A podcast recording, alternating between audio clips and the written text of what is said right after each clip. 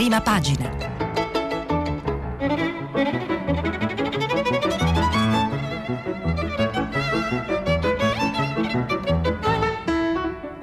Questa settimana i giornali sono letti e commentati da Walter Passerini, editorialista del quotidiano La Stampa.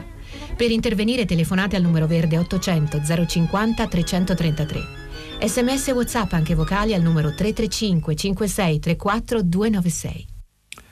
Buona giornata e buona domenica a tutti. Partiamo da una sorta di rubrica virtuale che chiamerei il contatore. Oltre 42 milioni i contagi nel mondo, parliamo del virus, del Covid. Il numero delle persone decedute dall'inizio dell'emergenza sanitaria è pari ad almeno 1 milione e 140 mila persone. Gli Stati Uniti sono il paese più colpito al mondo dalla pandemia, pandemia con oltre 224 mila vittime. Seguono il Brasile con 157.000 morti e l'India con 117.956 morti. Ma eh, dal contatore par- partiamo e passiamo alla lettura delle prime pagine dei giornali e poi alla con la discussione poi che ci sarà anche con voi ascoltatrici e ascoltatori, partendo dal quotidiano della capitale, Il Messaggero. Eh, riprendo il testimone dalla eh, rubrica eh, degli esteri internazionali che si è appena conclusa per parlare di, del voto, del voto negli Stati Uniti. E il Messaggero lo porta come l'editoriale principale. Il voto in USA e la funzione di garanzia dei partiti e a scriverlo è, come ormai eh, sempre di domenica, Romano Prodi. Fra soli nove giorni si svolgeranno le elezioni americane, la più importante sfida democratica del nostro Paese. Una sfida che avviene dopo un lungo periodo di tempo nel quale l'efficacia e le regole stesse della democrazia sono state messe in crisi ovunque, non solo da parte degli stati totalitari. Le democrazie infatti non muoiono più di colpi di Stato, ma vivono in una fase generale, di generale ritirata, non per una specificazione di Putin o di Xi Jinping, ma per un progressivo indebolimento delle loro stesse istituzioni, un indebolimento aiutato spesso dai parlamenti, dai vecchi e nuovi media e dalla fragilità dei corpi intermedi, tradizionalmente dedicati a equilibrare il funzionamento della democrazia. Spesso proprio coloro che si trovano al vertice di un sistema democratico usano le sue istituzioni per indebolirlo. Un arretramento sempre più descritto dagli studiosi e sempre più messo in pratica in un crescente numero di paesi. Molteplici e diversi sono i segnali di questo arretramento. Il primo è quello di rigettare o limitare le regole del gioco democratico, non accettando i risultati delle elezioni politiche, oppure organizzando l'opinione pubblica per screditarle. Questo Romano Prodi dalla prima del Messaggero, che ha come titolo principale in ogni caso spostamenti e ristoranti pressioni contro i divieti, eh, chi è che ha a fare le pressioni nei confronti del nuovo DPCM? Eh, beh, sono quelli che vengono chiamati ostinatamente i direttori e noi diremmo i presidenti delle regioni che si oppongono appunto a, a provvedimenti che ritengono troppo duri e poi ancora eh, picchi anche ad Aosta, Pisa, Perugia, Milano e Genova sono le capitali del Covid. Ecco dove il contagio è fuori controllo. E poi ancora sostegni a fondo perduto, sempre dalla prima del messaggero, pronti 5 miliardi per i settori in crisi. Il decreto, un altro decreto ancora, arriverà a metà settimana. E poi c'è di spalla una intervista che viene appunto pubblicata dal messaggero, Ricciardi, l'unica soluzione sono i mini lockdown. Molte regioni non hanno fatto ciò che dovevano fare quest'estate per adeguare il sistema. Oggi ne paghiamo le conseguenze. Walter Ricciardi, consigliere del Ministro della Salute e professore di igiene alla Cattolica, fa parte del gruppo di coloro che, anche quando la curva si era abbassata, invitava a mantenere alta la guardia. Ora l'unica soluzione sono i lockdown locali, il coprifuoco non serve. Ma la sorpresa del quotidiano della capitale è su Cervinia. Cosa c'entra questo? Cervinia perché eh, cominciano le prove tecniche di settimana bianca. Lo leggo alla pagina 9. Eh, stop agli impianti sciistici, settimana bianca a rischio, trema l'industria della neve. Le immagini di ieri a Cervigna, con le funivie affollate e le code alle casse degli impianti, potrebbero aver fatto molto male all'industria italiana dello sci. In realtà, nel primo giorno di apertura, nella località valdostana, hanno sciato solo 2200 persone. La, la, Cervino SPA ha spiegato che fino alle 10 alle casse c'era stata coda, che sulle piste non c'è stata folla e che gli addetti hanno fornito una mascherina agli sciatori che ne erano sprovvisti. I video e le foto di ieri però hanno certamente contribuito a far inserire lo sci di pista tra le attività che verranno sospese dal nuovo DPCM. Insomma, una preoccupazione no, di non poter sciare. Anche se i, compre- i comprensori sciistici sono vasti, leggo sempre dal messaggero, e gli impianti sono sempre più veloci, il numero degli sciatori fino a 25.000 al giorno a Plan de Corones in Alto Adige rende difficile distanziarsi. I punti critici sono le cabinovie, le funivie e le code alle biglietterie, alla base degli impianti e nei rifugi. A Cervigna le prime funivie affollate e le code alle casse spingono il governo a inserire gli impianti nel nuovo DPCM. E poi c'è una fotografia con una veramente eh, immagine verde senza, senza neve perché è la partenza e, e di, ci saranno, sono migliaia di persone che vanno a sciare al Cervino. L'avvenire L'avvenire che ha come titolo principale a, chiusure antivirus, il governo prepara la stretta, bar e ristoranti fermi dalle 18, stop per spettacolo, palestre e azzardo. Ma le regioni chiedono misure meno drastiche, scuo- le scuole in presenza superiori a distanza al 75%. E eh, Ricciardi, che è stato intervistato dal Messaggero, scrive di suo pugno l'editoriale dell'avvenire. Eh, primo, evitare lo tsunami.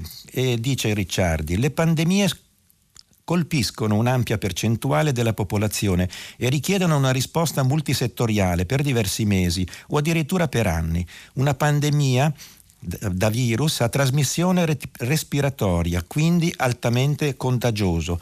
Può essere vinta solo con decisioni basate sull'evidenza scientifica, rapide, e tempestive, coordinate a livello internazionale o come minimo nazionale. È quello che abbiamo fatto in Italia per fronteggiare la prima fase di Covid-19, da febbraio a maggio, resi consapevoli che non ci si poteva aspettare normalità senza prima appiattire la curva epidemica. Nel ripartire più cautamente di alcuni paesi vicini, rapidamente piombati nella seconda fase, avevamo anche stilato un piano articolato in cinque punti per evitare il ritorno alle situazioni drammatiche di marzo.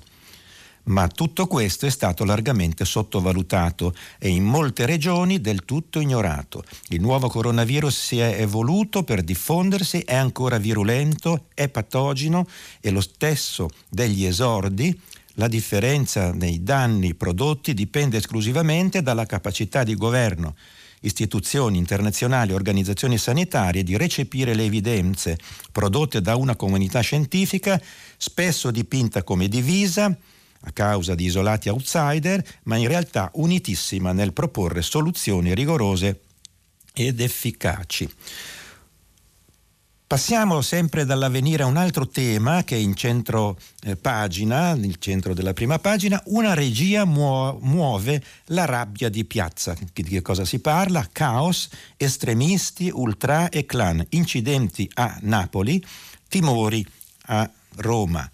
Il tempo delle richieste è finito, è scattata l'ora della protesta del popolo leggo dalla prima pagina dell'avvenire, il volantino fatto girare ieri da ambienti vicini all'estrema destra recava con sé un luogo e una data, Roma, sabato 24 ottobre, ore 23, Piazza del Popolo. È il secondo atto della protesta andata in onda venerdì sera a Napoli. L'annuncio di un'altra notte ad alta tensione, questa volta per la capitale, è stata veicolata veicolato da ambienti politici noti alle forze dell'ordine, che sembravano però temere di più le infiltrazioni legate agli, agli ultra. Chi c'è dietro a questo disordine incontrollato nelle strade? Non solo estremisti di destra, ma anche frange incontrollate della tifoseria tifoseria organizzata e uomini della malavita.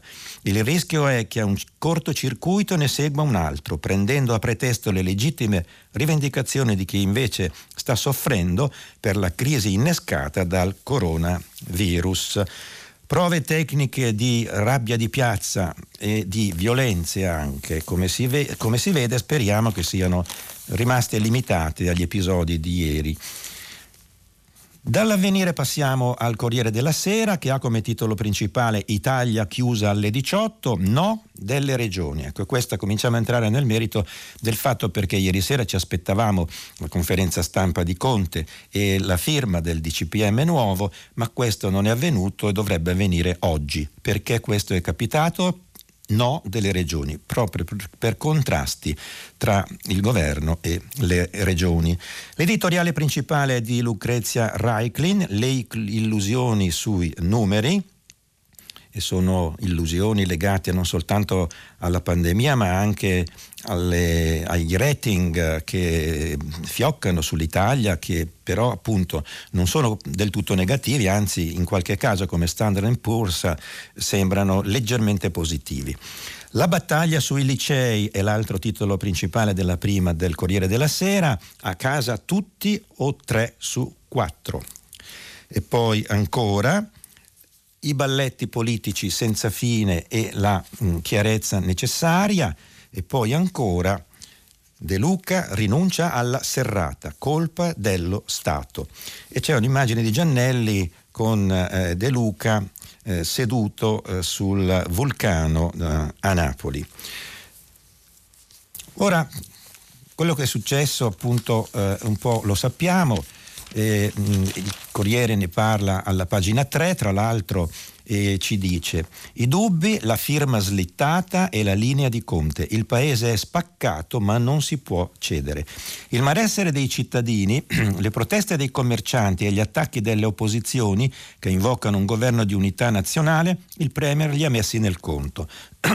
Scusate. Sa bene che il paese è spaccato a metà, sente che la frustrazione e la rabbia montano e che il timone può sfuggirgli di mano, ma chi governa non può lasciarsi influenzare, è il mantra di Giuseppe Conte, nelle ore più difficili del suo secondo mandato a Palazzo Chigi. Dobbiamo stringere ancora, con questi dati rischiamo di non reggere. Le prossime settimane si preannunciano molto complesse, non possiamo abbassare la guardia. E non si può sbagliare sembra dire nel videomessaggio del mattino alla CNA. Siamo consapevoli che non tutte le misure adottate hanno agito con la tempestività necessaria. Scusate ancora. A metà pomeriggio il testo sembrava pronto eh, del nuovo provvedimento e così il discorso per spiegare agli italiani la nuova dolorosa stretta, cui ha dovuto arrendersi per le pressioni del PD e delle regioni. Ma poi la firma è, sta- è, slittata ad oggi e così la conferenza stampa che era fissata per le 20.30. Troppe tensioni dentro la maggioranza, divisa tra il Partito Democratico che invoca le misure ancora più dure, Italia Viva che le vorrebbe più morbide e il Movimento 5 Stelle che si oppone a chiudere le frontiere territoriali. Troppo aspro il confronto con le regioni, nonostante il nuovo appello del presidente Sergio Mattarella ad una leale e fattiva collaborazione tra le istituzioni della Repubblica. Vedremo oggi appunto e ci auguriamo che si possa compiere il tema della firma del nuovo DC, di, di e passiamo da eh, questi dati di, di carattere tecnico anche a quello che è successo un po' a Napoli. La Morgese, il dissenso legittimo non c'entra con questi attacchi. Manifestazione anche a Roma, convocata da Forza Nuova, ecco, da Napoli a Roma. Eh, arresti e nuovi scontri a Napoli sono violenze preordinata. e qui abbiamo visto come la guerriglia c'è stata eh, venerdì, nella sera di venerdì, già prima che entrasse in vigore il coprifuoco, centinaia di persone sono scese in piazza a Napoli contro la chiusura delle 23 e l'ipotesi di lockdown. La protesta è diventata guerriglia con scontri e arresti, lo leggo dalla pagina 8 del Corriere della Sera. Le tensioni ieri pomeriggio, ieri sempre a Napoli ci sono state ancora proteste in Piazza dei Martiri davanti alla sede di Confindustria, Campania e dagli industriali di Napoli, scontri con i centri sociali, cariche da parte della polizia con i lacrimogeni. Appelli a Roma da Forza Nuova. Da Napoli la protesta si allarga, il leader degli estremisti di destra Forza Nuova, Roberto Fiore, invita alla disobbedienza per norme e imposizioni totalmente illegali. Si annunciano appuntamenti a Roma e in tutta Italia contro il lockdown e la dittatura sanitaria. C'è poi una storia all'interno del Corriere della Sera, eh, una storia al limite, a pagina 13, Pietro, 230 giorni in lotta con il virus, mesi in ospedale, mi mancava tutto, tutto, mi mancava tutto. La voce di Piero, Pellissero, trema di emozione. Mi sono commosso a rimettere i piedi a casa. E si interrompe spesso per frenare le lacrime. Non sapevo che, fosse successo, che, fossero successe tutte queste cose qui in paese. Il paese è Marene, in provincia di Cuneo.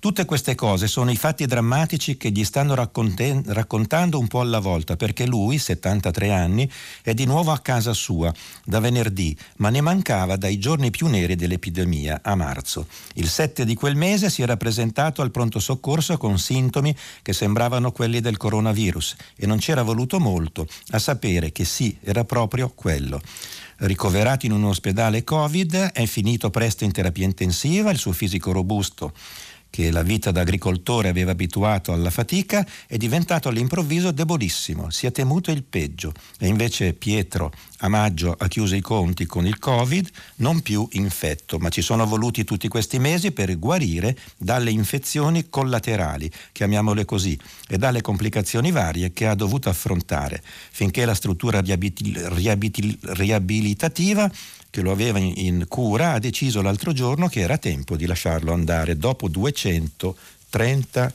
giorni. E poi eh, ancora una notizia interessante presa a pagina 3 del Corriere della Sera, cercherò di andare un po' rapidamente, contro le recidive un lavoro per oltre 13.000 detenuti. Di che cosa si, si, parla?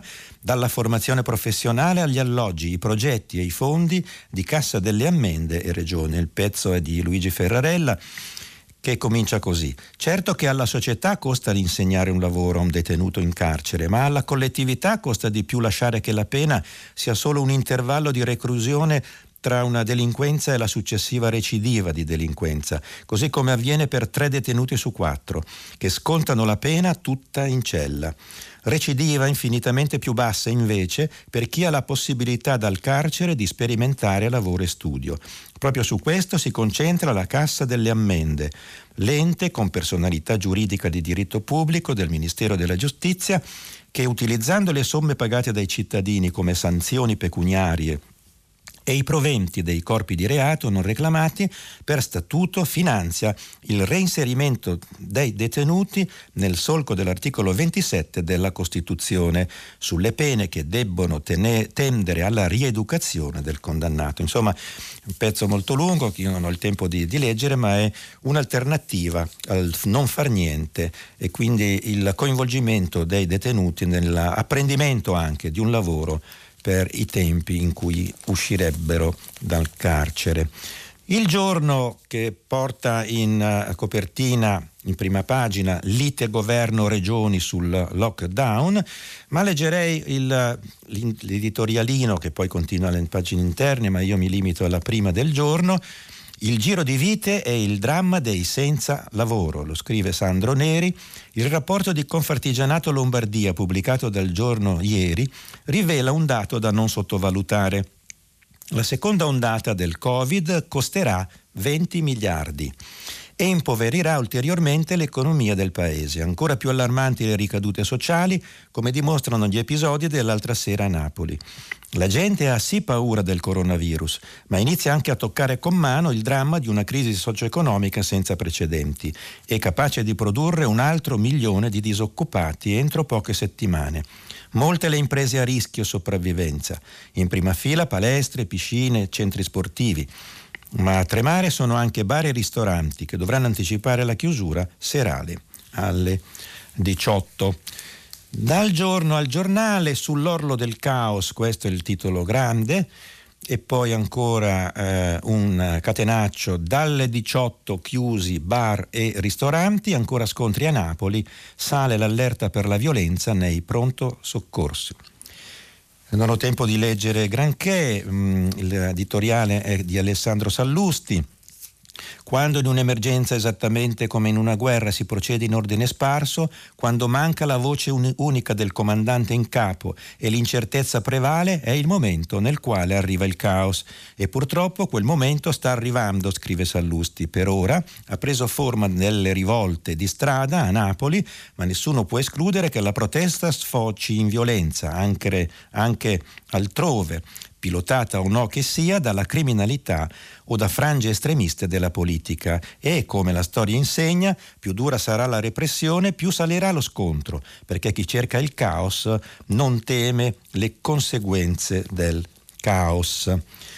Dal giornale, da quella che eh, titola ancora eh, Follia Covid, eh, sotto eh, il titolo, sempre nel giornale, Caos a Cervigna, ecco un altro tipo di caos, la carica degli sci muniti, ripeto, la carica degli sci muniti che si ammassano in funivia, questo è il giochetto di parole del eh, giornale. Dal giornale alla verità, la verità che ha come titolo principale Lockdown senza il coraggio di dirlo, la serrata mascherata di Conte fa infuriare Salvini, nella bozza del nuovo DPCM in arrivo oggi, disposizioni che massacrano l'attività di bar, ristoranti, centri commerciali e piscine e palestre, feste vietate fortemente raccomandato di non ricevere estranei al proprio domicilio, scontro sulla mobilità tra le regioni. E poi ancora eh, Speranza chiude in casa non i cortei rossi, sì perché tra i manifesti delle destre eh, eh, ci sono anche eh, centri sociali, diciamo, tinti eh, di rosso di, di sinistra. Eh, dalla verità a Libero, Libero, che ha come titolo principale Hanno ragione i napoletani, si schiera Libero, appunto, scatta la rivolta contro il governo, detestiamo le piazzate, ma capiamo che chi si ribella all'esecutivo, che ferma il paese senza piano sanitario e senza dire come aiuterà economicamente chi mette in difficoltà. Eh, insomma, ehm, l'adesione di Libero alla, alla rabbia, alla rivolta eh, di Napoli è evidente, siamo tutti partenopei, questo è il titolo dell'editoriale di Vittorio Feltri che scrive i napoletani non hanno affatto torto nell'essere furibondi, la loro città affoga da sempre in gravi problemi, il più pesante dei quali è quello della disoccupazione, dato che la disponibilità di impieghi è condizione posta alla base della sopravvivenza. È noto che il lavoro nero è diffuso in mancanza di un tessuto imprenditoriale in grado di offrire posti legali. Sotto il Vesuvio si campa come si può. Ovvio che molte regole vengono violate per cause di forza maggiore. Ora che il Covid ha inasprito i suoi attacchi anche a sud, che si era considerato a lungo immune, le cose si complicano. La chiusura voluta dal governatore De Luca, che pure ha le sue buone ragioni, è stata presa dalla popolazione come una terribile minaccia la quale popolazione, non essendo più capace di esercitare le piccole attività attraverso cui recuperava qualche euro per mangiare, è terrorizzata, teme di fare la fame. Naturale dunque che protesti con foga addirittura eccessiva, si riveste si riversi nelle piazze e in sceni manifestazioni ai limite del lecito. Condanniamo le violenze, scrive Feltri. Tuttavia comprendiamo la disperazione dei partenopei che non dispongono di risorse se non quelle provenienti da faccende poco chiare, probabilmente non contemplate nelle regole. E poi due fotografie sulla prima di Libero, una è Lombardia non gira un'anima, piazza del Duomo di Milano senza una persona, di notte naturalmente, e invece l'Italia della campagna, delirio in campagna, un, un migliaio circa di persone, di cui pochissimi hanno le mascherine a Napoli.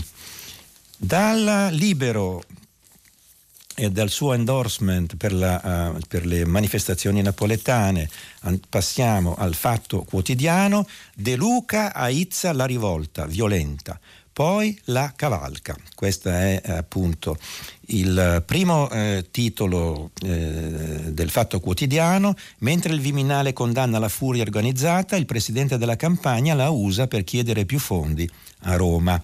E poi ancora, cosa ha fatto la destra sul virus? L'ha favorito da Meloni a Salvini, da Cassese a Bassetti, dichiarazioni e sciocchezze di chi ha seminato sottovalutazione. Ma il titolo principale è su Fatto Quotidiano, oggi arriva il DPCM per salvare il Natale. Conte stretto tra PD e regioni. Bozza, locali chiusi alle 18, limiti ai viaggi tra le regioni. E poi c'è un lungo editoriale di Marco Travaglio che si chiama Malanotte No. Ci auguriamo vivamente che il nuovo DPCM centri il bersaglio, frenare l'aumento dei contagi e sfiatare l'assedio agli ospedali, limitando la circolazione dei cittadini e gli incontri ravvicina- ravvicinati. Ma alcune misure, più che di una riflessione sui dati, sembrano il frutto delle pressioni isteriche del PD che non tocca palla e vuole piantare una bandierina e degli sgovernatori falliti ansiosi di coprire le proprie vergogne. Eh, vado avanti. Accanto ai sacrosanti limiti ai trasporti, la bozza del DPCM, secondo Travaglio, eh, è affetta almeno da tre incongruenze che ci permettiamo di segnalare. Uno, il contagio galoppa soprattutto di giorno sui mezzi pubblici che portano gli studenti a scuola e sui lavoratori. Che senso ha concentrare quindi i divieti nelle ore serali?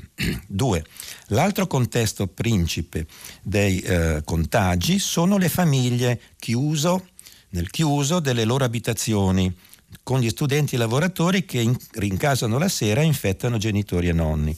3.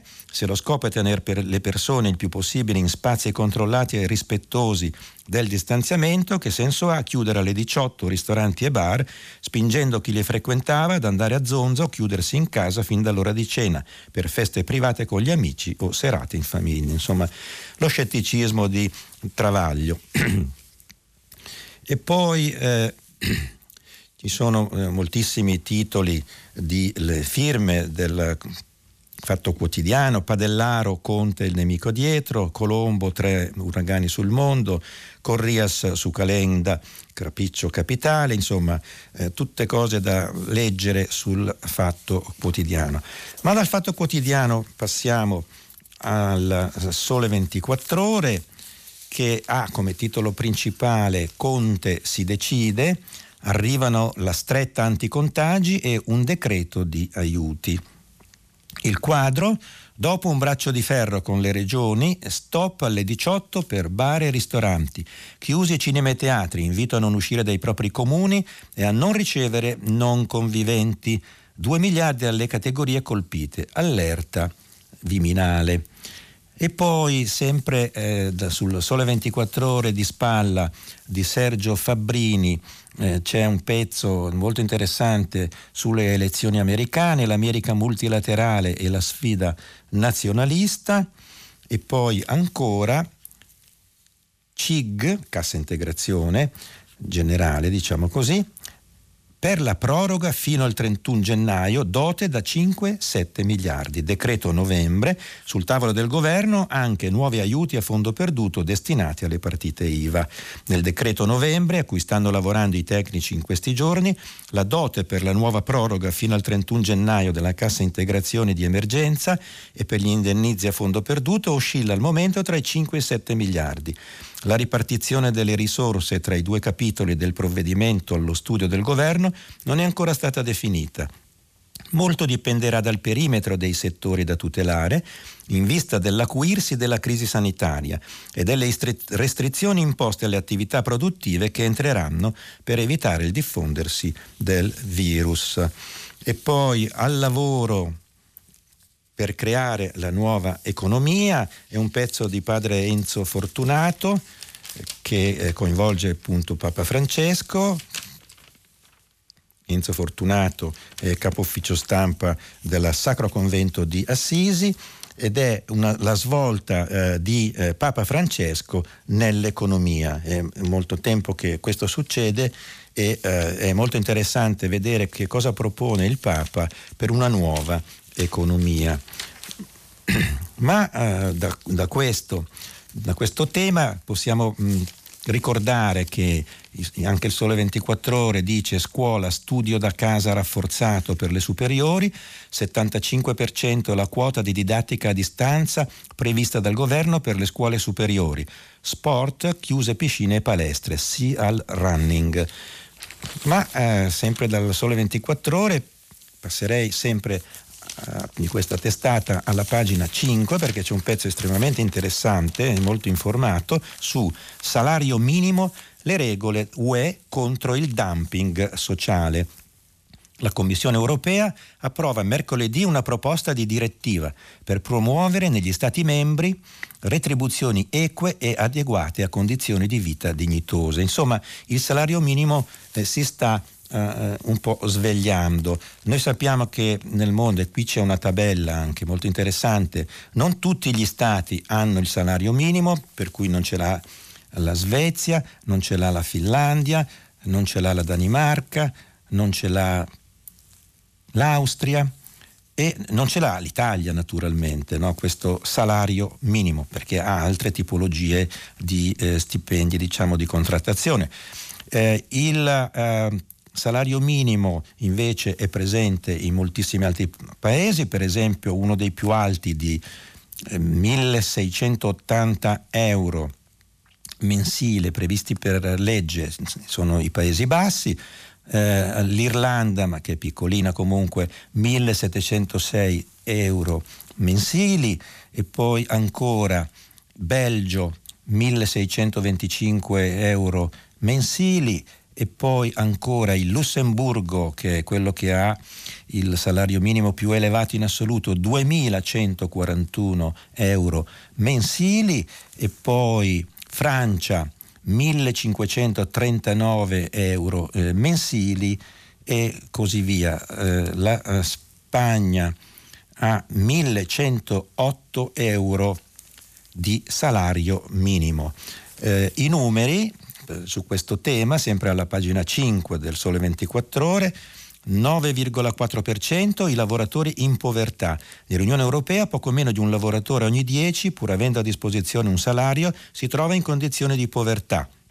Soltanto dieci anni prima questa percentuale era dell'8,3%, 70% lavoratori tutelati dai contratti nazionali, questa è una, una pratica che c'è molto in Italia, alcuni Stati membri dell'Unione chiedono di avere almeno il 70% dei lavoratori coperti da contratti collettivi, 60% la quota di donne interessate, dei lavoratori interessati al salario minimo, le donne sono più della metà, il 25% di loro è occupato nel comparto delle pulizie e degli aiuti domestici.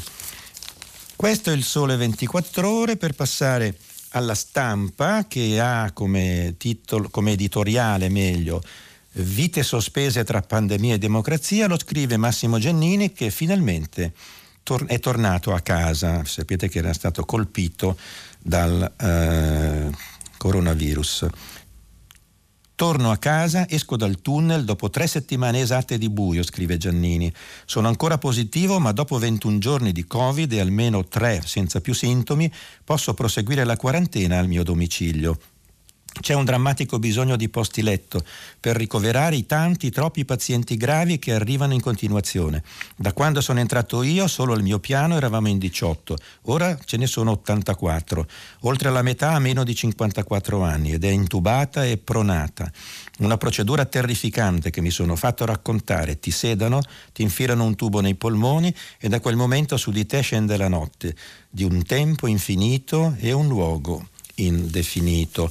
Questo è il direttore della stampa che ha provato su di sé il, cosa vuol dire appunto essere contagiati e eh, a sciare nonostante il Covid, così se la spassano gli irresponsabili della coda di Cervigna, una foto principale a colori che fa vedere l'impressionante assembramento degli sciatori ieri mattina a Cervigna. Dalla prima sempre della stampa Segnalo anche un pezzo che è nelle pagine interne di Saviano, le persone sono lasciate eh, sole. e questo eh, articolo eh, si sviluppa poi a pagina 9. Scrive Saviano, non è solo una questione di Camorra, è la disperazione del Sud che sta scoppiando. Lo scrittore, i soldi sono finiti. Eh, la gente non regge una seconda ondata. Conte ha goduto di una specie di intoccabilità, ma ora è un capo che non ci sta proteggendo. Questo è Roberto Saviano. Per passare poi a un altro eh, giornale che è mh, mm, il manifesto, bar e ristoranti, giro di vite dalle 18, lungo vertice del governo sul DPCM, oggi le nuove restrizioni, ma è scontro con le regioni, quindi c'è un unisono insomma, che accomuna moltissime eh, cover, moltissime prime pagine appunto dei quotidiani di oggi. A Napoli la, la fotografia è Vedi Napoli e poi se lo volete continuare fatelo pure. A Napoli esplode con violenza la, prote- la, protesta. Nella notte di venerdì è scesa in strada la rabbia di chi ha visto chiudere le attività commerciali senza avere compensazio- compensazioni economiche. Ieri gli operatori dello spettacolo il presidente della campagna De Luca cancella il lockdown. Il manifesto ci ricorda anche che eh, c'è un, il Cile va alle urne, il giorno del plebiscito non ferma la rivolta, si vota per decidere se e come procedere verso una nuova Costituzione al posto di quella di Pinochet. Primo passo verso la fine della dittatura o trappola organizzata dalle elite per neutralizzare l'ultimo anno di proteste? Eh, un, una serie di pezzi appunto per capire che cosa sta succedendo in Cile. E eh, all'interno poi del manifesto anche il domenicale Alias che ha come titolo L'identità della miseria. Che cos'è? Alla violenza l'autore americano di, di, ricerche, eccetera, eccetera, ambivalente narratore autobiografico William Folman, raccoglie in giro per il mondo storie di poveri, per lo più convinti di essere artefici della propria sfortuna. Tra il 1994 e il 2006, spostandosi in diversi paesi del mondo, dagli Stati Uniti alla Russia al Giappone, William Folman ha raccolto decine di interviste a persone indigenti allo scopo di individuare analogie e differenze della loro esperienza. Perché sei povero? Perché certe persone sono ricche e certe sono povere? Le ragioni degli interpellati le ragioni degli interpellati variano tra l'attribuzione al karma, alla pigrizia, alla sfortuna, alle decisioni politiche o all'ingordigia dei ricchi. In quasi tutti un senso di sfiduciata rassegnazione si associa a una generale accettazione della miseria e il rancore, se c'è, sembra rivolto più verso se stessi che verso ipotetici colpevoli. Dal manifesto alias passiamo alla Repubblica che ha eh, come titolo principale il lockdown, ormai un termine sdoganatissimo e tutti sappiamo che cosa vuol dire, il lockdown del tempo libero, battaglia nella notte sul nuovo DPCM, scontro con le regioni sulla chiusura alle 18 di bar e ristoranti, sugli spostamenti e il no allo sci. Stop a teatri, cinema, palestre, piscine. No a festi ad amici in casa. Lezioni online alle superiori, Berlusconi pronti a un tavolo con Conte. Il, il laboratorio napoletano poi è un pezzo di Saviano che eh, eh, anche qua eh, si occupa appunto di, di, dire, di, dire, la sua. I morti triplicheranno, questo è l'altro titolo importante della prima di Repubblica, è scontro sul nuovo DPCM che eh, delinea un'Italia semiaperta di giorno e sbarrata di sera, chiudono cinema e teatri e così via, preoccupa l'aumento dei morti.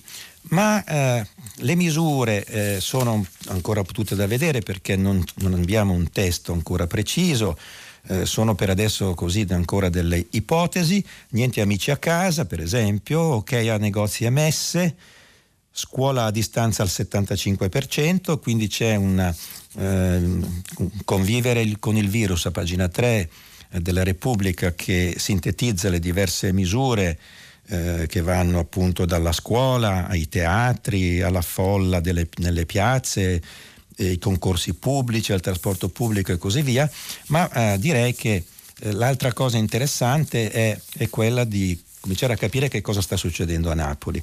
Lo fa eh, Minniti, Minniti che scrive eh, che dice a pagina 11 di, della Repubblica a Napoli attacco eversivo è allarme rosso. Così si rischia la polveriera sociale, dice Minniti che è stato ministro dell'interno nel governo Gentiloni, voglio ricordare. Dobbiamo evitare che le mafie cavalchino la tensione facendosi Stato in maniera distorta.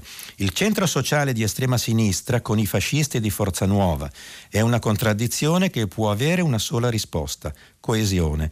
Le parole di Salvini e Meloni dice Minniti, mi auguro che non si sottovaluti quanto accaduto e che nessuno strizzi l'occhio a questi delinquenti. E, e poi, sempre dalla Repubblica, ci sono due cose che vi voglio ancora segnalare, abbiate pazienza. Una è quella di un pezzo molto, molto carino, molto interessante a pagina 29, il titolo è la storia, gli artigiani del legno che sanno rimontare anche le vite difficili, è Fadabrav, che in, nel dialetto novarese vuol dire fai il bravo, Fadabrav è una falegnameria sociale negli spazi del comune. A Novara mette al lavoro insieme ingegneri e ragazzi problematici. Questa è la pagina 29 della Repubblica, mentre alla pagina 36 è lo solito in commento di eh, Recalcati, Massimo Recalcati, che dice sostanzialmente non si può negare il male. Ricordiamo tutti la tesi che distingueva la fase 1 dalla fase 2, scrive Massimo Recalcati su Repubblica. Era una tesi ottimistica ispirata dall'ideale di un'uscita dal trauma del Covid nella forma di una progressione lineare. Il passaggio dal tempo più crudele dell'epidemia del confinamento forzato, della chiusura, della malattia e della morte, a quello della ripresa della vita, della riapertura, della ripartenza, fase 2, sarebbe dovuto avvenire senza troppi strascichi, però così non è, non esiste leggo ancora in termini sparsi, non esiste ancora una fase 1 a cui segue una fase 2 come sua diretta negazione. La seconda ondata, entro la quale oggettivamente ci troviamo oggi, conferma nel, mod- nel modo più drastico possibile che non è mai opportuno procedere per scissioni rigide e così via. Gli stessi medici lo hanno sperimentato drammaticamente sulla loro pelle. E poi ancora, sempre recalcati, bisogna imparare a non negare il male, ma a sostare di fronte ad esso, a sopportare il suo peso. È una postura mentale, ma è anche un'altra tremenda lezione di questo virus. Precipitarsi verso l'uscita della crisi, essendo ancora dentro la crisi, rende i nostri comportamenti scomposti e irrazionali.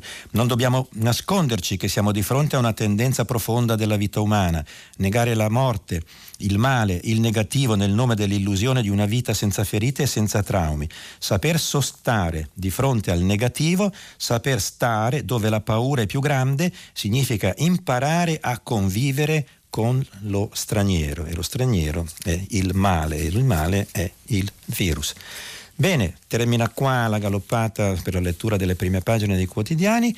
Dopo una breve pausa pubblicitaria ci sentiamo per il filo diretto. A tra poco. Walter Passerini, editorialista del quotidiano La Stampa, ha terminato la lettura dei giornali di oggi. Per intervenire chiamate il numero verde 800 050 333. Sms e WhatsApp anche vocali al numero 335 5634 296. Si apre adesso il filo diretto di prima pagina. Per intervenire e porre domande a Walter Passerini, editorialista del quotidiano La Stampa, chiamate il numero verde 800 050 333. Sms e WhatsApp anche vocali al numero 335 5634 296. La trasmissione si può ascoltare, riascoltare e scaricare in podcast sul sito di Radio 3 e sull'applicazione RaiPlay Radio. Vi ricordo che stiamo pubblicando i vostri messaggi sul sito di Radio 3, i messaggi sono già tantissimi, provo a leggerne qualcuno. Buongiorno. I giornali hanno anticipato le probabili nuove restrizioni ante-Covid. Ieri sera sono andata al cinema. Saremmo stati in sala una trentina, ampiamente distanziati, tutti rigorosamente con mascherina e controllati. Martedì sono andata in piscina, eravamo nemmeno uno per corsia e tutti osservavano le regole della sicurezza trovo che chiudere tutte le attività, a prescindere da come vengono svolte, sia dannoso per gli esercenti che hanno spesso per adeguarsi alle norme che hanno speso per adeguarsi alle norme e nonostante tutto stanno aperti e sia per chi prova a fare qualcosa oltre a lavorare, mangiare e dormire. Grazie Patrizia di Bologna. E poi ancora, se l'impennata attuale dei contagi sembra dovuta alla risaletezza rilassatezza e alla superficialità che hanno seguito la prima ondata. Non possiamo individuare dei responsabili. Per esempio, quel sindaco che voleva vietare le mascherine e che dava delle capre a chi le indossava non può essere accusato di disastro colposo o comunque rimosso dalla sua funzione pubblica perché dannoso per sé e per gli altri, buona giornata Luciano da Roma. Ce ne sono tante ancora, moltissime vostre, i vostri messaggi, ma mh, mm, passiamo alle telefonate. Pronto? Eh, pronto, buongiorno. Mi buongiorno. Chiamo, buongiorno, mi chiamo Vincenza, eh, telefono da Rieti e sono anche la direttrice della CNA provinciale. Eh, vorrei intervenire, eh, l'argomento è lo stesso della signora Patrizia, di cui ha appena letto il messaggio la signora Patrizia di Bologna. Allora, gli vorrei fare un appello, premesso che la salute è una priorità, ma anche che dovremo convivere con questo virus per mesi e speriamo che siano solo mesi. Io credo che si possano salvaguardare le attività che, come diceva la signora, hanno in questo periodo speso soldi per adeguarsi alle misure di sicurezza senza uccidere l'economia e per fare questo però non possono essere più presi provvedimenti che siano indiscriminatamente validi dalle Alpi alle piramidi in qualsiasi dimensione. In qualsiasi... Io credo che sia necessario ancorare le misure restrittive ad alcuni parametri. Allora, innanzitutto la diffusione della pandemia nei territori, che significa anche la risposta del sistema sanitario, la dimensione del territorio, ma siamo sicuri che parlare di un comune di 800 anime sia uguale a parlare di una città come Milano o come Roma e que- con tutto quello che ne consegue. Io credo che certo. siano variabili così importanti che possono aiutare eh, a, appunto a salvare l'economia. Altrimenti dobbiamo dire che stiamo chiudendo surrettiziamente, cioè senza dirlo, alcune attività. Io questa notte l'ho passata con i ristoratori. Grazie Ma Vincenza. Grazie Vincenza. Eh, mi scuserà, ma qui ci sono molte persone che stanno cercando di eh, intervenire, eccetera, eccetera. Sì, è, è, molto interessante quello che dice, però cosa vuol dire? Che bisogna avere un concetto di democrazia eh, abbastanza diverso, insomma, no? cioè per livelli, insomma. Ci sono delle cose che spettano allo Stato, al governo, ci sono delle cose che spettano alle regioni, ci sono delle cose che spettano alle province che non sono mai state abolite e ci sono poi eh, così, delle realtà eh, anche micro, anche piccole, anche piccoli borghi, piccoli paesi, piccole cittadine, qua- le quali sono vicine alla problematica e quindi vanno tenute in conto. Quindi il problema è essere molto abili, essere estremamente poi coerenti, ad essere tutti uniti nel, eh, eh, dimensionare il proprio intervento eh, in un modo non eh, mi scuserete se uso questo termine, imbecille nel senso di senza guida e, e perdente come, come, modello, ma eh, diciamo che diciamo, arriviamo insomma a, a attuare dei controlli incredibili no? di tipo eh, universale, ecco, di tipo nazionale, quando invece dando del potere a, a comuni, eh, province e regioni e così via, eh, queste eh, dire, soluzioni no? Ai, alle problematiche, la salvaguardia in particolare dell'economia, senza uccidere l'economia che è molto ricca, anche molto piccola e così via, eh, impone. Quindi direi che sono d'accordo con lei, non bisogna fare una legge perché dica questo, però bisogna che il governo, le regioni e i comuni eh, siano disponibili anche ad assumersi non soltanto l'onere di decidere, ma anche la responsabilità. Pagare per una cosa che sbagliano. E eh, a questo punto però credo che il discorso si riapra perché in Italia non si vuole mai pagare l'errore, si vuole intervenire su tutto, ma se si sbaglia eh, si dice beh insomma non era colpa mia, ho sbagliato, però insomma non punitemi. Quindi la sanzione è sempre il, ehm, l'unità di misura del merito. Se non c'è sanzione non c'è merito. Cassa integrazione per i dipendenti, leggo un altro messaggio, e ai piccoli artigiani, agli artisti e le piccole partite IVA come saranno difesi dalla mancanza di lavoro creata dalla nuova chiusura? Non ci sono strumenti e non vedo soluzioni. Riccardo da Ravenna. che ripone, eh, ripropone il tema della cassa integrazione per piccole, eh, piccoli artigiani, artisti, piccole partite IVA e così via, che temono, temono moltissimo, anche come diceva appunto la signora Vincenza. Sentiamo un'altra telefonata, pronto? Pronto? Eh, pronto? Buongiorno. Buongiorno, mi chiamo Fausta, chiamo da Mantova. E io volevo fare un'osservazione sulle critiche a tutte queste misure così restrittive. A me viene da pensare che eh, potrebbero, eh, in qualche caso potrebbe essere sufficiente un maggior uso di buonsenso, di senso comune, di senso civico eh, proviamo a pensare, a me viene in mente il caso di quel ristorante che davanti alla regola chiudiamo a mezzanotte, cosa ha fatto? Ha chiuso a mezzanotte e riaperto un quarto d'ora dopo. Eh, oppure, non so, eh, abbiamo discusso per settimane cosa significava congiunti, si poteva vedere i congiunti fino a che grado, quando, come. Era chiaro che il senso della regola era limitare al massimo i, eh, i contatti, eh, però mh, non specificando c'era qualcuno forse pronto a giurare che i cugini fino al 32 grado fossero i congiunti.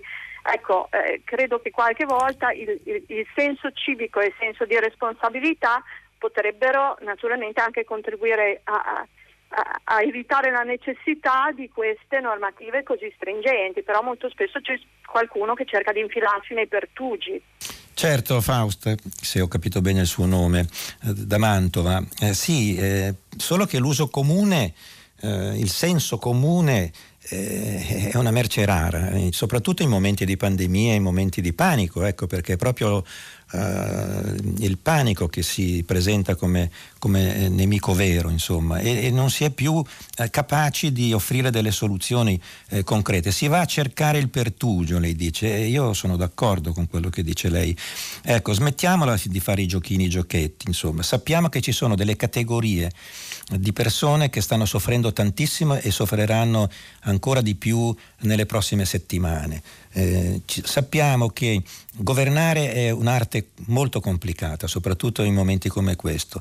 Però attenzione, teniamoci tutti insieme, per mano, perché noi abbiamo bisogno di unità, di, di comunità, non abbiamo bisogno di eh, guerre, duelli all'ultima pallottola e cose di questo genere. Se non capiamo che proprio in questa fase, in questo momento, di fronte a un nemico comune, che è un nemico del mondo, non è solo un nemico dell'Italia, che è il virus, ma è un nemico di 200 paesi nel mondo, quasi praticamente tutto il mondo, noi abbiamo bisogno di cooperare, abbiamo bisogno di stare insieme e non di farci, come dire, gli scherzi gli uni con gli altri, gli scherzi appunto del furbino che nell'interpretazione di una norma eh, così eh, si fa i fatti suoi, ecco, non debbono più capitare.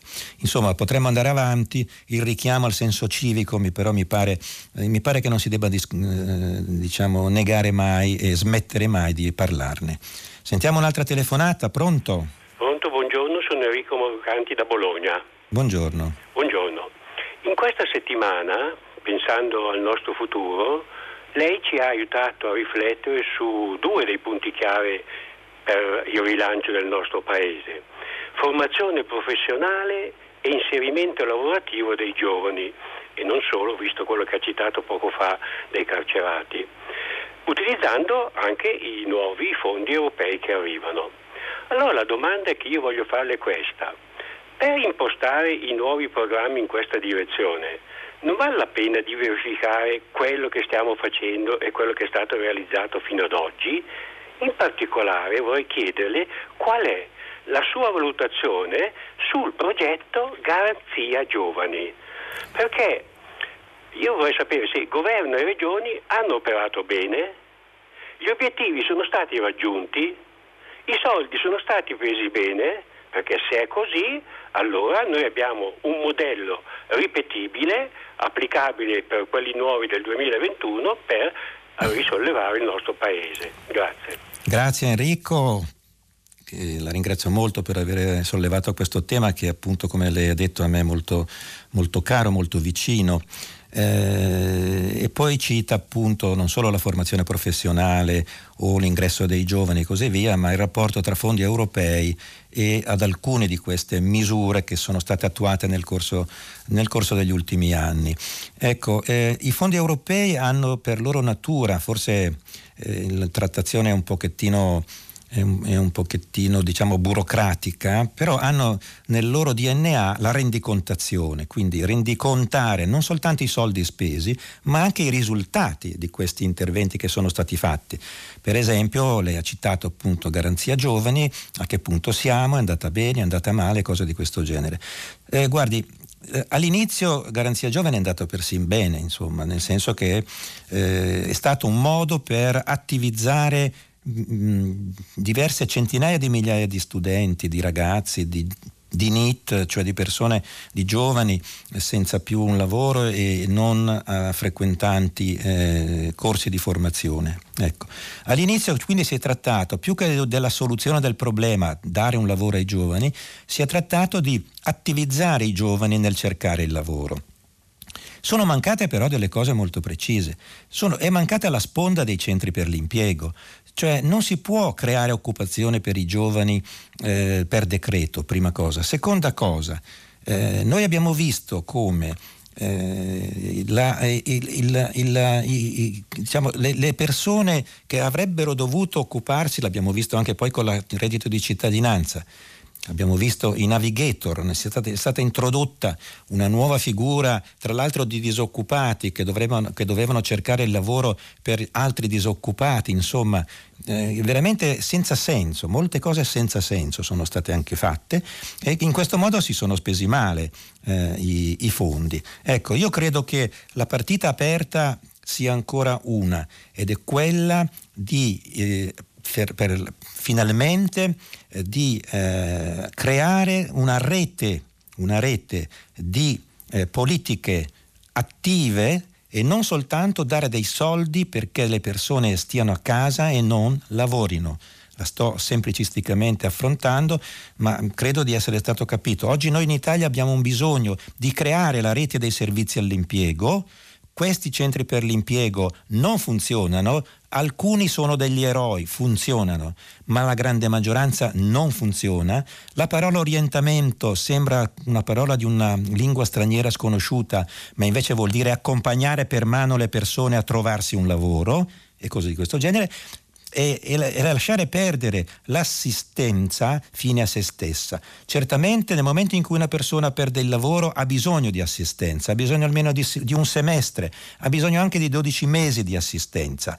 Certo, però poi bisogna aiutare questa persona a uscire dall'esistenzialismo per appunto trovare un altro lavoro, ma in questo ci vogliono dei professionisti non i navigator, ci vogliono dei professionisti, della gente che professionalmente fa di mestiere questo e lo sa fare bene, perché altrimenti appunto ne spenderemo eh, diciamo eh, tutti i soldi che ci arrivano dall'Europa, faremo anche una bella rendicontazione, ma non avremo spostato di un'unghia il problema che è quello della ricerca del lavoro per chi non ce l'ha. Sentiamo un'altra telefonata, pronto? Sì, buongiorno, eh, sono Fabio, chiamo da Arezzo. Eh, la mia chiamata era più una riflessione eh, che facevo ultimamente su, su, anche sul, sui movimenti, eh, le proteste di piazza che sono state fatte a Napoli sì. e, ed era eh, sul fatto che in realtà eh, queste proteste che sono ora evidenti eh, si percepiscono quotidianamente in chi vive normalmente in mezzo alla gente, nei bar, c'è una grande stanchezza e soprattutto eh, le persone sento che non, non vedono la razio dei provvedimenti, cioè vedono dei provvedimenti che vengono percepiti come lesivi della propria libertà, ma non ne vedono proprio l'utilità. E, e, e penso che sia un grosso errore anche quello che sento che sta, si sta facendo anche nelle notizie, eh, di legare magari queste, prote- queste proteste a frange estremiste, che ci saranno anche, ma così si rischia di, di, scollarsi dalla, dalla, realtà. La realtà è che io ieri parlavo con una signora di 70 anni che diceva basta, sono stanca, eh, non, non, capisco perché questo, queste, queste, restrizioni. Certo, e, Fabio. Uh, sì, sì, sì, capisco, capisco cosa lei dice. Siamo su un crinale, effettivamente lo siamo.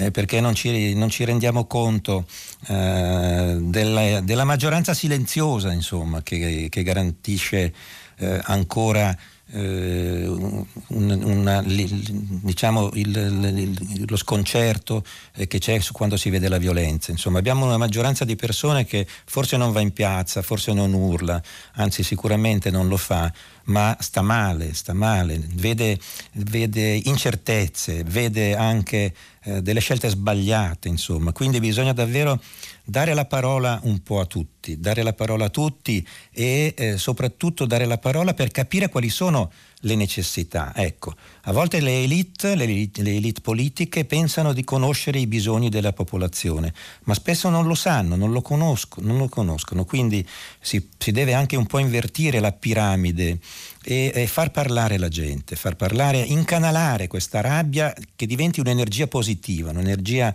assolutamente utile per cambiare anche certi comportamenti dei furbetti del quartierino. Ecco, io credo che appunto questo si debba fare eh, senza lasciare il disfacimento, senza lasciare nella solitudine le persone, ma creare dei momenti eh, appunto in cui le persone possano, possano parlare senza inf- incorrere eh, certamente negli assembramenti, almeno per un po', usando anche le tecnologie che viva Dio si, sono, si stanno diffondendo molto. Volevo leggere anche qualche altro messaggio. Buongiorno alla redazione e al giornalista. Vorrei esprimere il mio dissenso per la chiusura dei teatri. Il teatro è un posto sicuro. Agli spettacoli siamo molto ben distanziati e controllati. Vorrei dire ai nostri governanti di non toglierci la cultura. Grazie Gabriella. E poi ancora, perché chiudere i teatri? Perché cancellare i concerti di musica classica? Perché chiudere i cinema? Vittoria da eh, Cosenza. E poi ancora, chiudere cinema e teatri è un errore terribile, dimostrato che le misure adottate proteggono le persone. Inoltre il beneficio psicologico che deriva dall'assistenza a uno spettacolo è enormemente d'aiuto in questo momento ricco di incertezze. Franca. Sentiamo un'altra telefonata, pronto? Eh, pronto, buongiorno, sono Anna e chiamo da Reggio Emilia. Buongiorno. Eh, la mia telefonata è legata forse un po' agli ultimi messaggi che ha citato, nel senso che mi è venuto da contattarvi nel momento in cui ho sentito le anticipazioni sul nuovo DPCM ha, a cui ha accennato rispetto alla chiusura di teatri e cinema.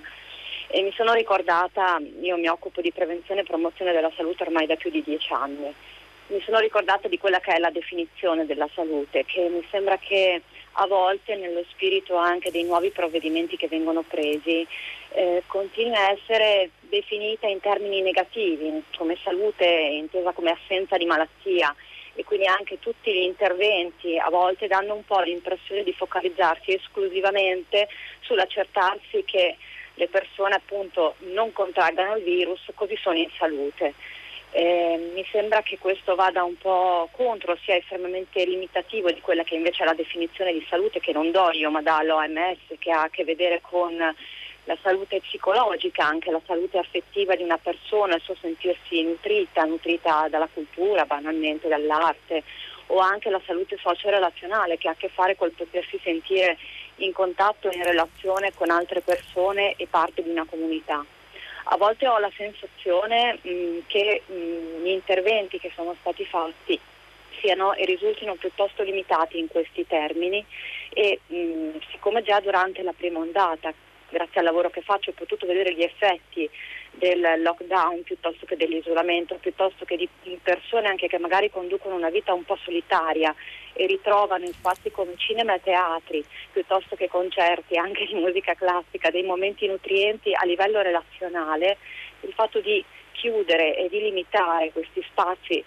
che è comprensibile per certi versi, però in qualche modo a mio avviso rischia di mandare un messaggio limitato di quello che è salute e volevo ricordarlo. Grazie Anna, questo. grazie infinite. Condivido eh, dalla prima all'ultima parola di quello che lei ha detto. Dobbiamo occuparci del benessere delle persone e non solo dalla salute intesa come assenza di malattia, come lei ha correttamente detto.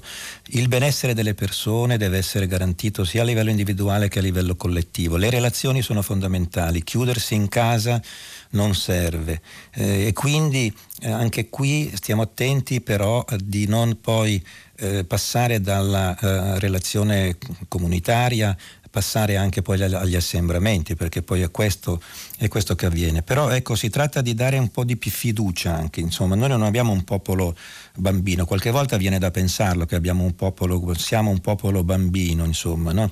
Ecco, a qualche volta sì, però credo che poi di fondo noi non lo siamo, insomma. Noi tiriamo fuori anche spesso il, no, il nostro meglio quando i giochi si fanno duri, insomma, come, come si dice ogni tanto. E quindi parliamo di benessere. Tra il lavoro e il benessere, ecco, anche qui ci deve essere un legame, perché eh, il lavoro to cure non, non, funziona, non è che ho un lavoro, punto, benissimo, ho un lavoro e quindi sopravvivo, oppure sto bene. Eh, d'altra parte però l'uomo non, e la donna non sono soltanto alla ricerca di un benessere economico, ma anche di un benessere culturale, di una coscienza, di una cultura, di una capacità dello stare insieme. Ecco, io credo che lei abbia fatto bene a intervenire e ha fatto bene anche a, a, a chi ci ascolta. Eh, leggo dei messaggi ancora, non serve chiudere bar, ristoranti, cinema e teatri, devono stare aperti con le dovute cautele. Per gli assembramenti ci vuole polizia, carabinieri, vigili urbani per i controlli, tutto qua. Adriana dalla provincia di eh, Firenze. E poi ancora, buongiorno, le prime pagine ci dicono che c'è emergenza posti letto negli ospedali e nei presidi sanitari. Mi chiedo dov'è la sanità privata che tanti vantaggi ha avuto rispetto al servizio sanitario nazionale degli ultimi anni con scelte dissennate? Sarebbe impossibile organizzare una sorta di precettazione nel senso del pubblico servizio? In emergenza, Isabella dall'Umbria. E poi ancora, in un momento dove ogni energia va centellinata e ogni rischio soppesato, mi sconcerta uno Stato che ritiene più importante tenere aperti i bar dove le persone si accalcano stupidamente piuttosto che un teatro o un cinema, dove le distanze e la sicurezza sono la norma. Se continuiamo a pensare la cultura come la prima attività sacrificabile, ci ritroveremo sempre più spesso a piazze in rivolta come quella di Napoli. La cultura è l'antidoto Bernardo di Bologna. E poi ancora un ultimo messaggio, ma è così difficile comprendere che il concetto di base è evitare gli assembramenti e non il rispetto di una norma giusta o sbagliata che, sia, che sembri a ciascuno? Se come cittadini e come consumatori siamo disposti a cambiare le nostre abitudini di consumo, ad esempio orari e tipologie, sarà più facile gestire la transizione verso altre soluzioni lavorative ed economiche e magari non ci saranno ripercussioni pesanti per nessuna categoria professionale. Alberto da Macerata. Ma sentiamo un'altra vostra telefonata. Pronto? Buongiorno. Buongiorno. Io sono Sara, sono sì? emozionata molto. Prego, prego. Eh, sono di Ravenna e lavoro con un ente teatrale di, di produzione teatrale eh, che si chiama Ravenna Teatro. Sì. E in particolare ci occupiamo di, di fare teatro, spettacoli, dall'infanzia fino agli adulti, eh, agli anziani anche. E sentire che il, il teatro verrà chiuso eh, comporta un, una enorme emozione per me perché, eh, perché, vuol dire non dare proprio quel benessere che i cittadini richiedono e in particolare lavorare con, con l'infanzia. Trovo che sia fondamentale portare i bambini a teatro perché gli danno quelle emozioni che, che non sempre riescono ad ottenere stando in una famiglia o andando a frequentare spazi dove ci sono solo dei gonfiabili o, del, o delle attrazioni veramente po- poco interessanti. Um, io lavoro con le scuole anche, cioè, eh, portiamo le scuole a teatro e ed è un lavoro eh, di oltre 30 anni, eh, forse anche di più, che facciamo questa cosa qui per, eh, per le scuole. Già le difficoltà sono tante perché mancano le, le compresenze, quindi i, le scuole non vengono a teatro. Eh, uscire da scuola adesso sono tutte piccole bolle che non si possono incontrare fra di loro perché potrebbero scoppiare. Eh, comporta il fatto che eh, gli insegnanti hanno paura di, di venire a teatro, eh, i dirigenti non permettono loro di, di uscire dalle scuole. Ehm, tutto un lavoro di teatro per l'infanzia che, che, viene, eh, che svanisce in una bolla proprio. Grazie eh, Sara, grazie. Le, le, dico che ha superato, ha superato la prova emozione, l'ha ampiamente superata, ha detto delle cose saggissime che, che condivido. Eh, riguardanti appunto la funzione del teatro anche presso i giovani ma anche presso, presso gli adulti. È stata molto brava a sintetizzare eh, il suo pensiero. Io leggerei altre, eh, altri annunci, altri sms da questo punto di vista perché sono abbastanza eh, simili, ma eh, vuol dire quanto la gente tiene anche alla cultura. Qui a Modena ho visto la Traviata al Teatro Pavarotti ed era il luogo più sicuro d'Italia. Ingressi separati, misurazione temperatura, spettatori solo nei palchi, due massimo tre congiunti con controllo documenti, mascherina tutto il tempo, divieto di muoversi negli intervalli tranne che per toilette, quindi teatri ed altro, capri espiatori per dare impressione che si fa qualcosa, mentre i lavoratori delle attività serie, tra virgolette, possono rischiare tranquillamente per il bene dell'economia. Carmelo Modena. E poi ancora. Buongiorno, d'accordissimo con Fausta da Mantova. La prima misura di sicurezza sono responsabilità e buonsenso individuali. Con le restrizioni si mettono a rischio attività e situazioni gestite in modo sicuro e responsabile anche senza vincoli. Buona domenica, Emanuela dalla provincia di Pavia. E poi ancora un ultimissimo messaggio. Gentile Passerini, mi consenta di tornare di nuovo sulla probabile e deprecabile intenzione di Conte di chiudere cinema, teatri e sale da musica. Non sono di certo quelli i luoghi di contagio. Il problema è la mancanza di responsabilità di tanti italiani a partire dai più giovani. Allora la soluzione non è chiudere quelli che sono innanzitutto dei luoghi sicuri, ma soprattutto sono luoghi di cultura e la cultura si sa fornisce gli strumenti per crescere e comprendere e di cultura e senso di responsabilità abbiamo un gran bisogno. Ci pensi bene Conte. Marina da Modena. Continuiamo con le vostre telefonate, pronto? Eh, buongiorno dottor Passerini, sono Piero da Torino. Buongiorno. Volevo, volevo parlare dell'assegno unico e universale per i figli. Il provvedimento è stato approvato alla Camera il 21 luglio, quasi all'unanimità. Deve solo più passare al Senato. Volevo far presente la parola universale, che questo provvedimento ne sento parlare alla televisione in modo un po' frettoloso non, non dettagliato e anche sui giornali non viene preso in considerazione. Universale vuol dire che viene dato a tutti, non solo ai lavoratori dipendenti, agli statali, ma anche alle partite IVA, agli artigiani, ai contadini, ai taxisti. E questa è una bella notizia in mezzo a tutte le notizie, è un'ottima notizia. Solo che ho sentito parlare che questo assegno non partirà, come era stato detto, in un primo tempo dal primo, luglio, pro, eh, primo gennaio prossimo, bensì da luglio. E questo e questo mi, mi dà, cioè, non, non, lo ritengo giusto perché è una, è una, cosa importante, storica, universale vuol dire che anche addirittura dal periodo della gravidanza, dal settimo mese in cui la donna è in gravidanza, viene attribuito questo assegno, ma se ne parla pochissimo sui nostri giornali e questa è la domanda che volevo farle. Grazie Cosa Piero, c'è? grazie infinite eh, per aver mm, risollevato questo tema è un tema che ora è molto in discussione naturalmente e tutto quello che lei ha detto è mm, molto vero, eh, nel senso che il mm, tentativo, il tentativo di trovare una tutela per i figli dal settimo mese di gravidanza fino addirittura oltre i 18 anni, fino ai 21. E il problema qui è eh, se ci sono le risorse. Questo è il punto.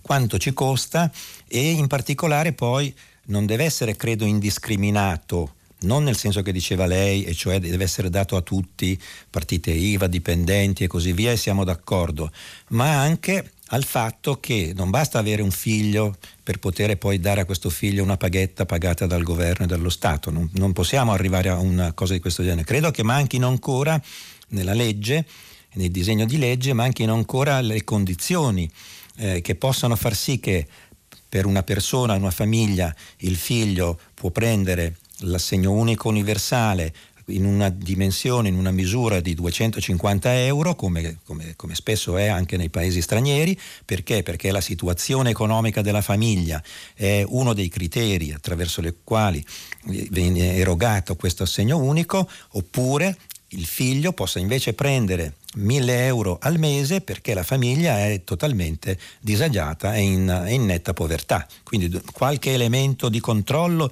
lo dobbiamo avere, sapendo che il controllo poi della posizione fiscale delle persone in Italia purtroppo è inquinato anche da bugie, insomma, questo lo sa lei, lo so io e lo sanno tutti quelli che ci stanno ascoltando. Però va salvato il, il, la qualità di questo, di questo, provvedimento.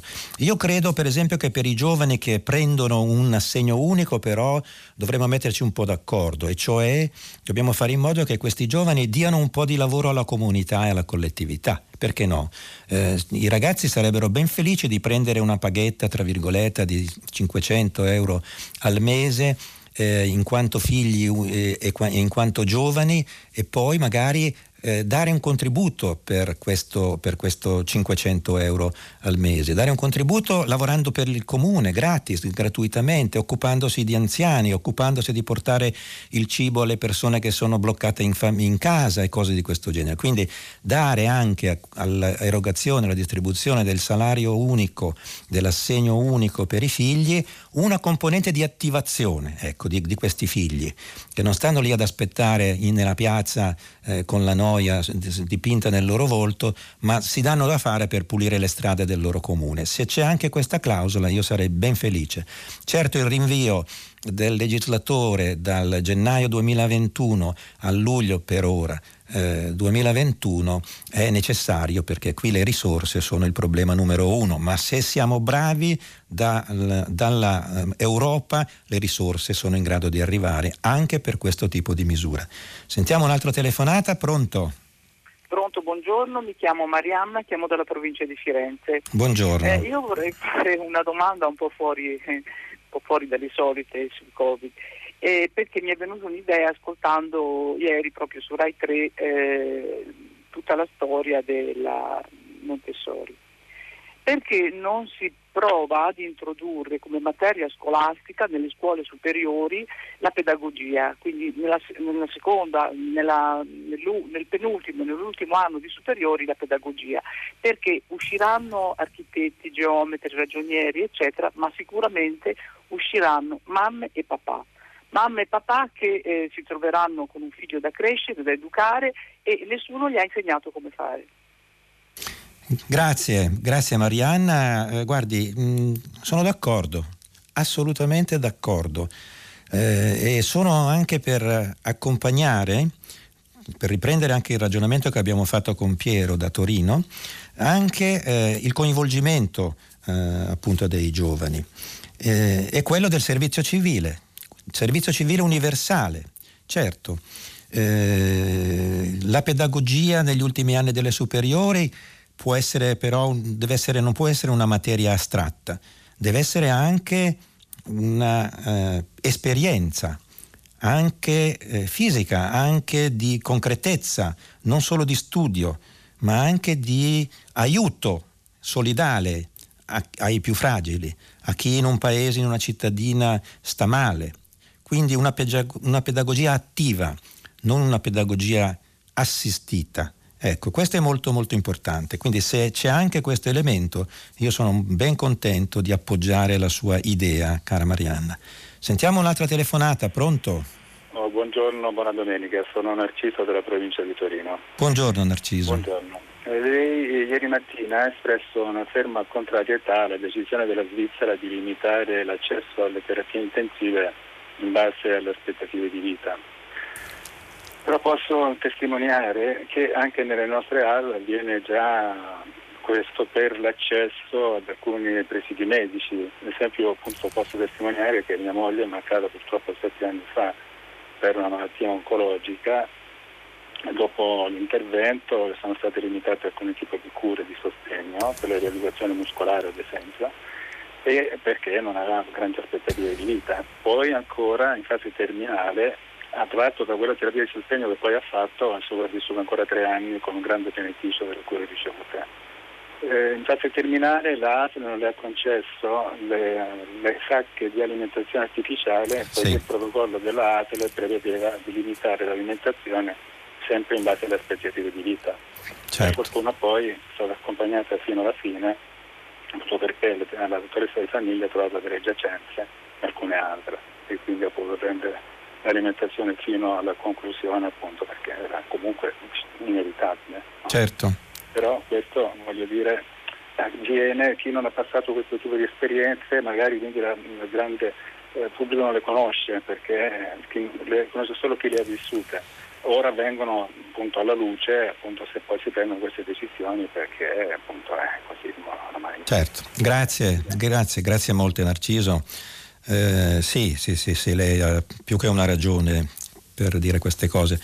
Eh, siamo, siamo, io dico soltanto chi è il giudice che è in grado di dire questo sì e questo no, questa persona sì e questa no? Chi è?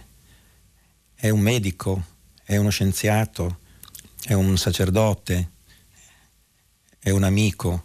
E cose di questo genere. Ecco, io voglio capire bene questo perché voglio dire che ci vuole un livello di affetto e di professionalità elevatissimo per fare una cosa del genere, per dare un giudizio di questo, di questo, tipo. Non a caso sono state introdotte le cure palliative per diversi tipi di patologia e così via. E io credo che da questo punto di vista Ecco, noi abbiamo ancora molto da imparare anche da altri paesi. Eh, molto spesso cadiamo eh, nella tragedia dell'accanimento terapeutico perché vogliamo bene alla persona e non sappiamo però fare il bene della persona. A volte il bene della persona coincide con il fatto che questa persona sia lasciata, sia lasciata alla, sua, alla sua serenità e alla sua sedazione che può essere utilizzata. E quindi condivido tutto quello che lei ha detto, è una, è una tematica molto fragile questa, molto fragile e penso che se ne debba parlare molto di più. Sentiamo ancora una telefonata, pronto? Pronto Giovanni e Siracusa. Buongiorno.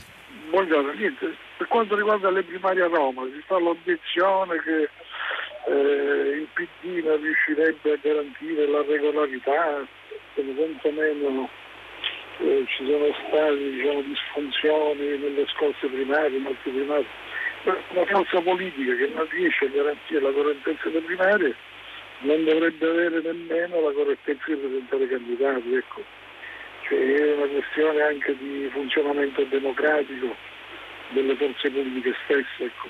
Non riuscirebbe a garantire eh, sui propri candidati che presenta. Cioè, non potrebbe dire che in effetti sono candidi. Ecco.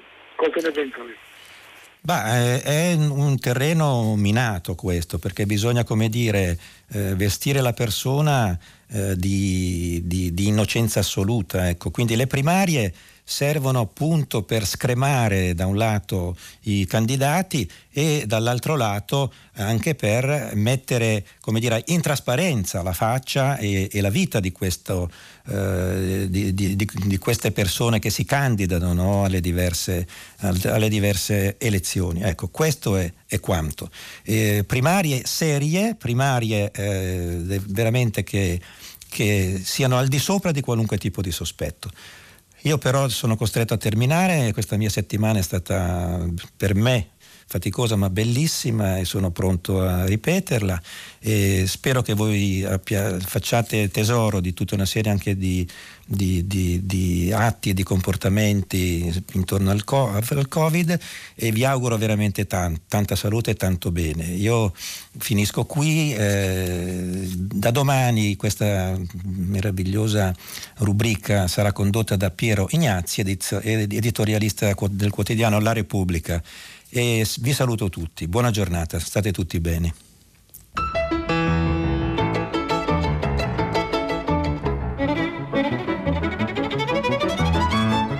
Termina qui il filo diretto tra gli ascoltatori e Walter Passerini, editorialista del quotidiano La Stampa.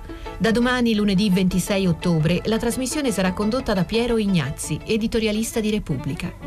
Prima pagina è un programma a cura di Cristiana Castellotti. In redazione Maria Chiara Beranec, Natascia Cerqueti, Manuel De Lucia, Cettina Flaccavento, Giulia Nucci.